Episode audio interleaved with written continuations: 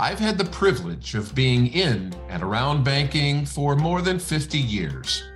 Lots of changes during that time. We've gone from ledgers to laptops, typewriters to technology.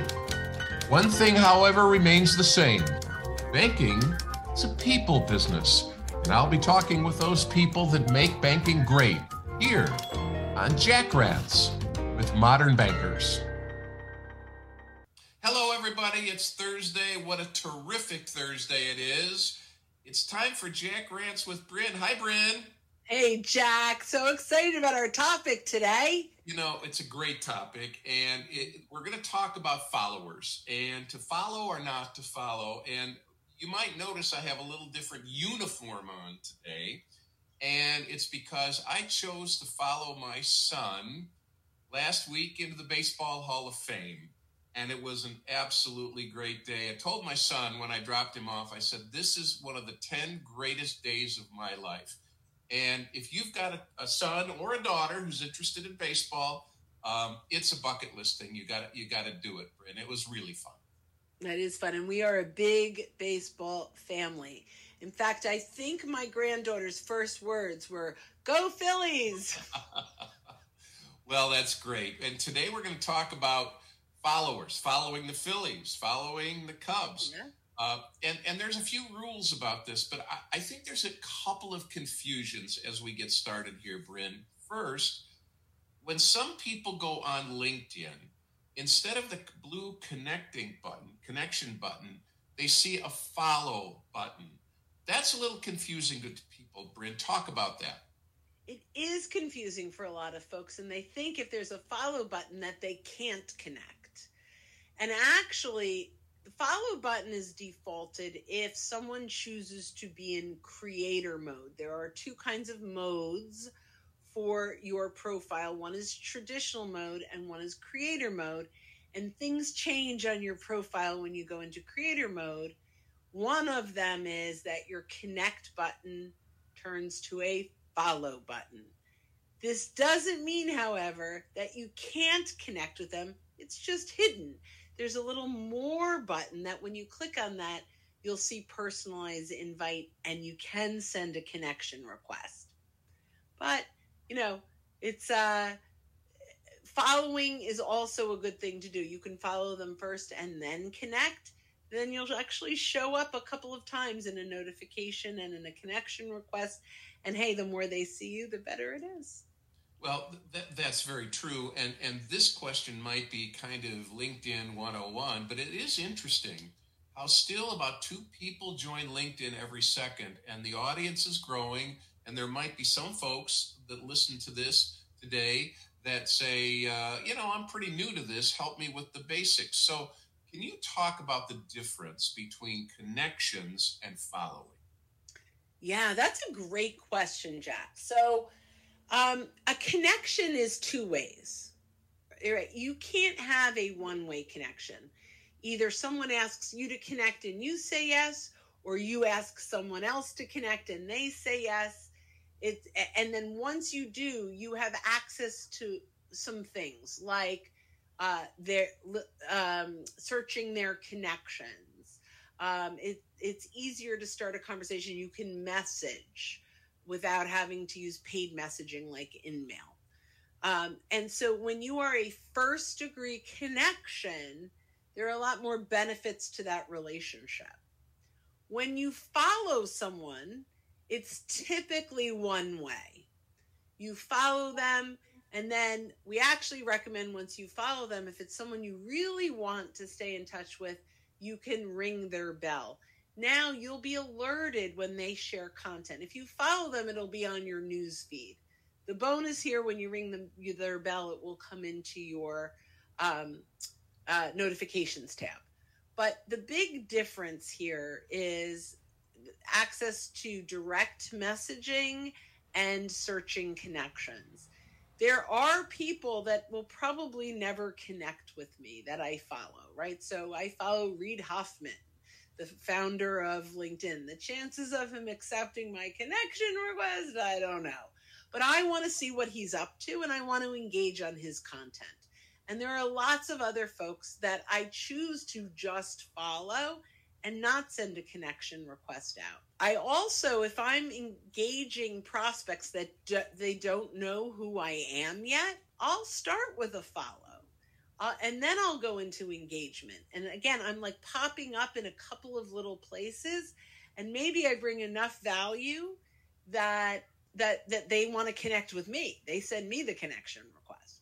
Uh, so you know there are a lot of different opportunities um, between follow and connect. The last thing I'll say is people can actually search your followers, and you can search other people's followers that you are not connected to, but you can't search connections. That was a lot of information. No, it's good. And and it's interesting how strategically you might choose to follow and not connect. And you've put down in uh, four reasons why you might do this, Bryn. What are they? Well, the first one is like following a mega influencer. Like they may not be easy to connect with. Another one is I w- just want to follow them uh, and see their content. That it's not necessarily a prospect or in a, in a referral partner or someone that I want to go beyond getting their content. You might also want to follow them just to see who's engaging mm. on their content. So, you know, a lot of like if I want to see who's into LinkedIn, they're probably following Reid Hoffman for bankers, like there are a lot of really great influencers out there, which may not necessarily be limited to banking, but maybe the economics, what's going on, um, you know, w- uh, with interest rates. There, like there's so many opportunities to follow people that are going to share content that you can reshare or learn from. Um, you know, the interesting thing is you don't need anyone's permission to follow them. You do for the connection. So the idea of following someone to just kind of stay in on the radar is a great way to go. And they do get a notification that you followed them. So it is a touch point. And I, I like what you said because if I'm a banker, I might be working in vertical industries and I might not follow Reid Hoffman, but I might find follow someone in the medical field or a medical consultant, or if I'm in the not for profits, I might find uh, follow someone there. And when you say get on someone's radar, talk me through how I might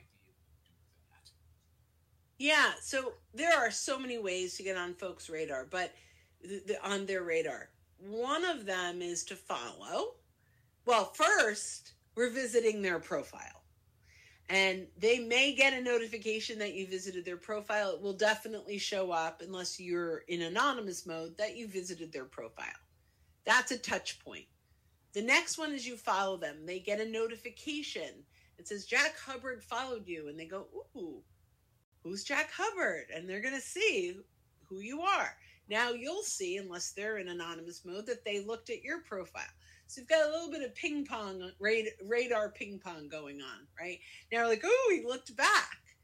So there are other ways to get on their radar, but that whole looking at your profile, following, and then although we're not talking about this today, I still have to throw it in is engaging on their content all of that gets their interest up. And, you know, that really gives you opportunities to start conversations.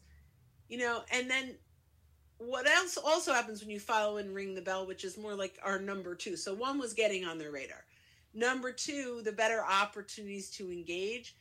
Sometimes you're you've got some prospects out there that you're following and you forget about them but then they share content and you're like, ooh, great opportunity. And now you're engaging when it matters to them. You're not just pushing one way. So maybe I connected with Jack, you know, six months ago and we haven't really engaged. And now he shares content. This is a trigger for me to start a conversation.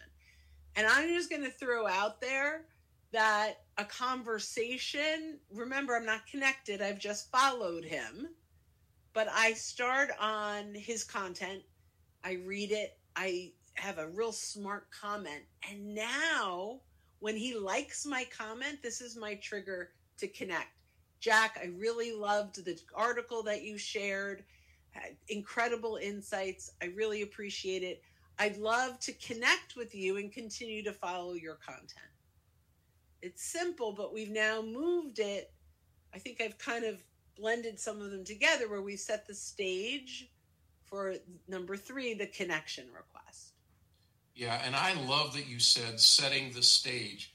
The following, Bryn, is really a strategic idea versus reaching out cold, if you will, and saying, mm-hmm. I'd love to connect because more sophisticated people on LinkedIn are going to ignore that and they may even report you to LinkedIn if they have no idea who you are. So you really need to be careful. So I really like what you said about setting the stage for the connection.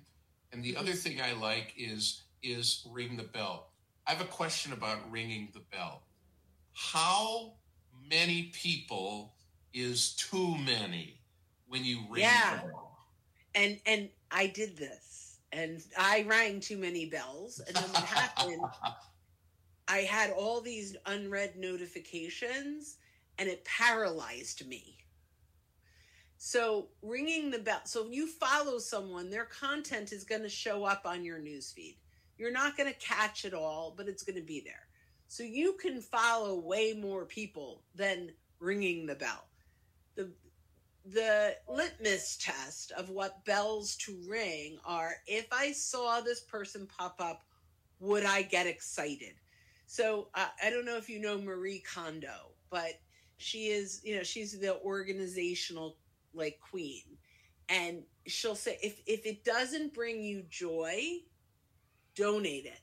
So if this person would pop up in your notifications and it doesn't bring you joy, don't ring the bell right? And and so be really conscious that in your head say would i engage every time this person puts out content? If the answer is yes go ahead and ring it. But i started to notice i'm like eh, eh not this one. Oh not that.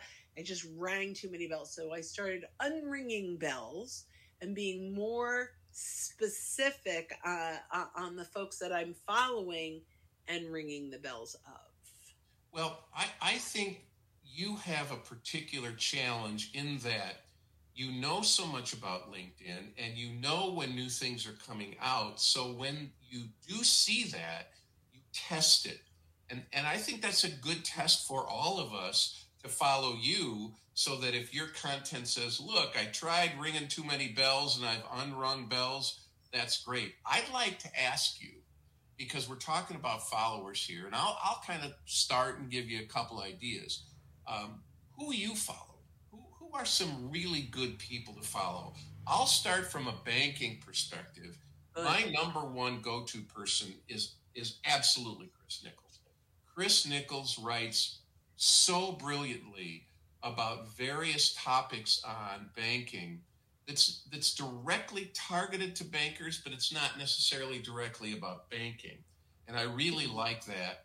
I also like uh, people like Mark Hunter, Meredith Elliott Powell, who write brilliantly, David Brock, uh, mm-hmm. banking specific, Ned Miller, Eric Cook, and James Robert Lay. All mm-hmm. of those, all you have to do is go follow them ring their bell because I guarantee you, if you do that, you're going to get some great content. Bryn, I bet you have a top few to go to as well.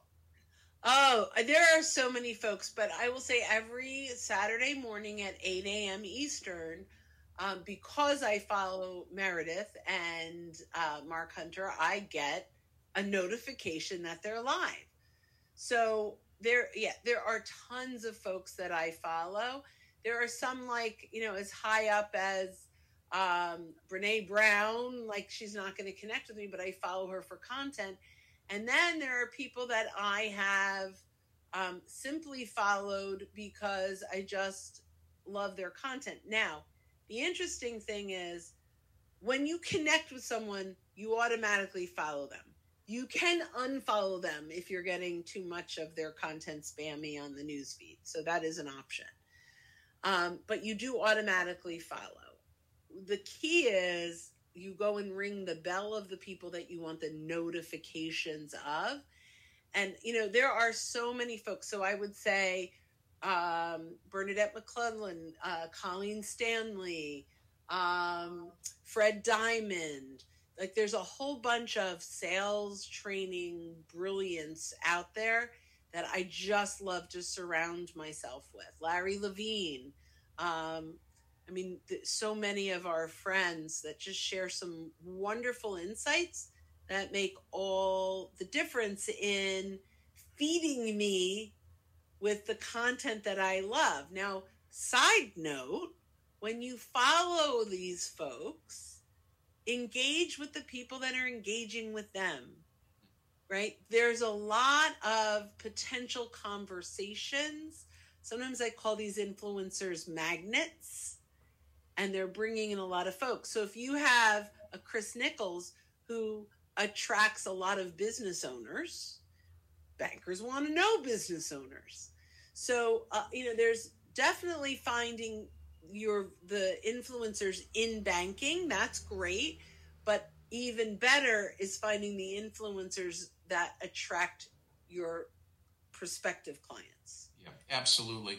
And i think we'd be remiss bryn and you were kind enough to introduce me to these two amazing professionals gunnar hood who's awesome and stan robinson who knows so much about sales navigator. He's tremendous.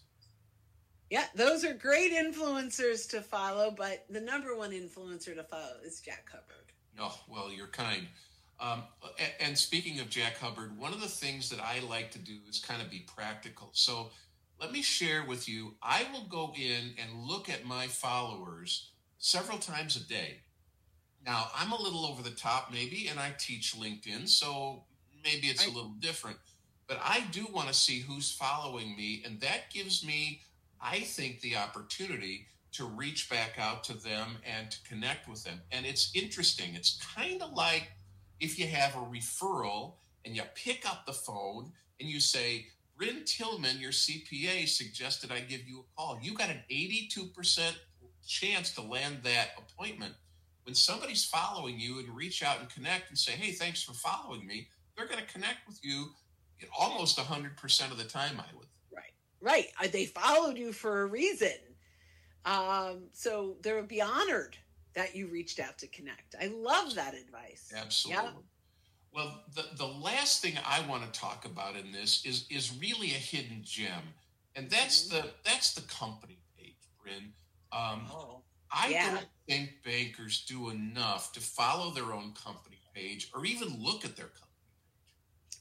Yeah, so there's a few things that we can do. Number one, visit the company page and engage with the content you can share it on your your profile engage with the people engaging the other thing you can do if you have sales navigator which is another reason to have sales navigator is you can search your company's followers and then use the other filters to find your exact prospect by location by industry, by title. It's just phenomenal. So, uh, using company followers filter, just like you said before, if they're following you, there's a high likelihood, almost, a, almost I would say very close to 100%, that those people are going to accept your connection request. When you reach out to someone and you say, Hey, I noticed that you're following our company page. I had a chance to look at your profile.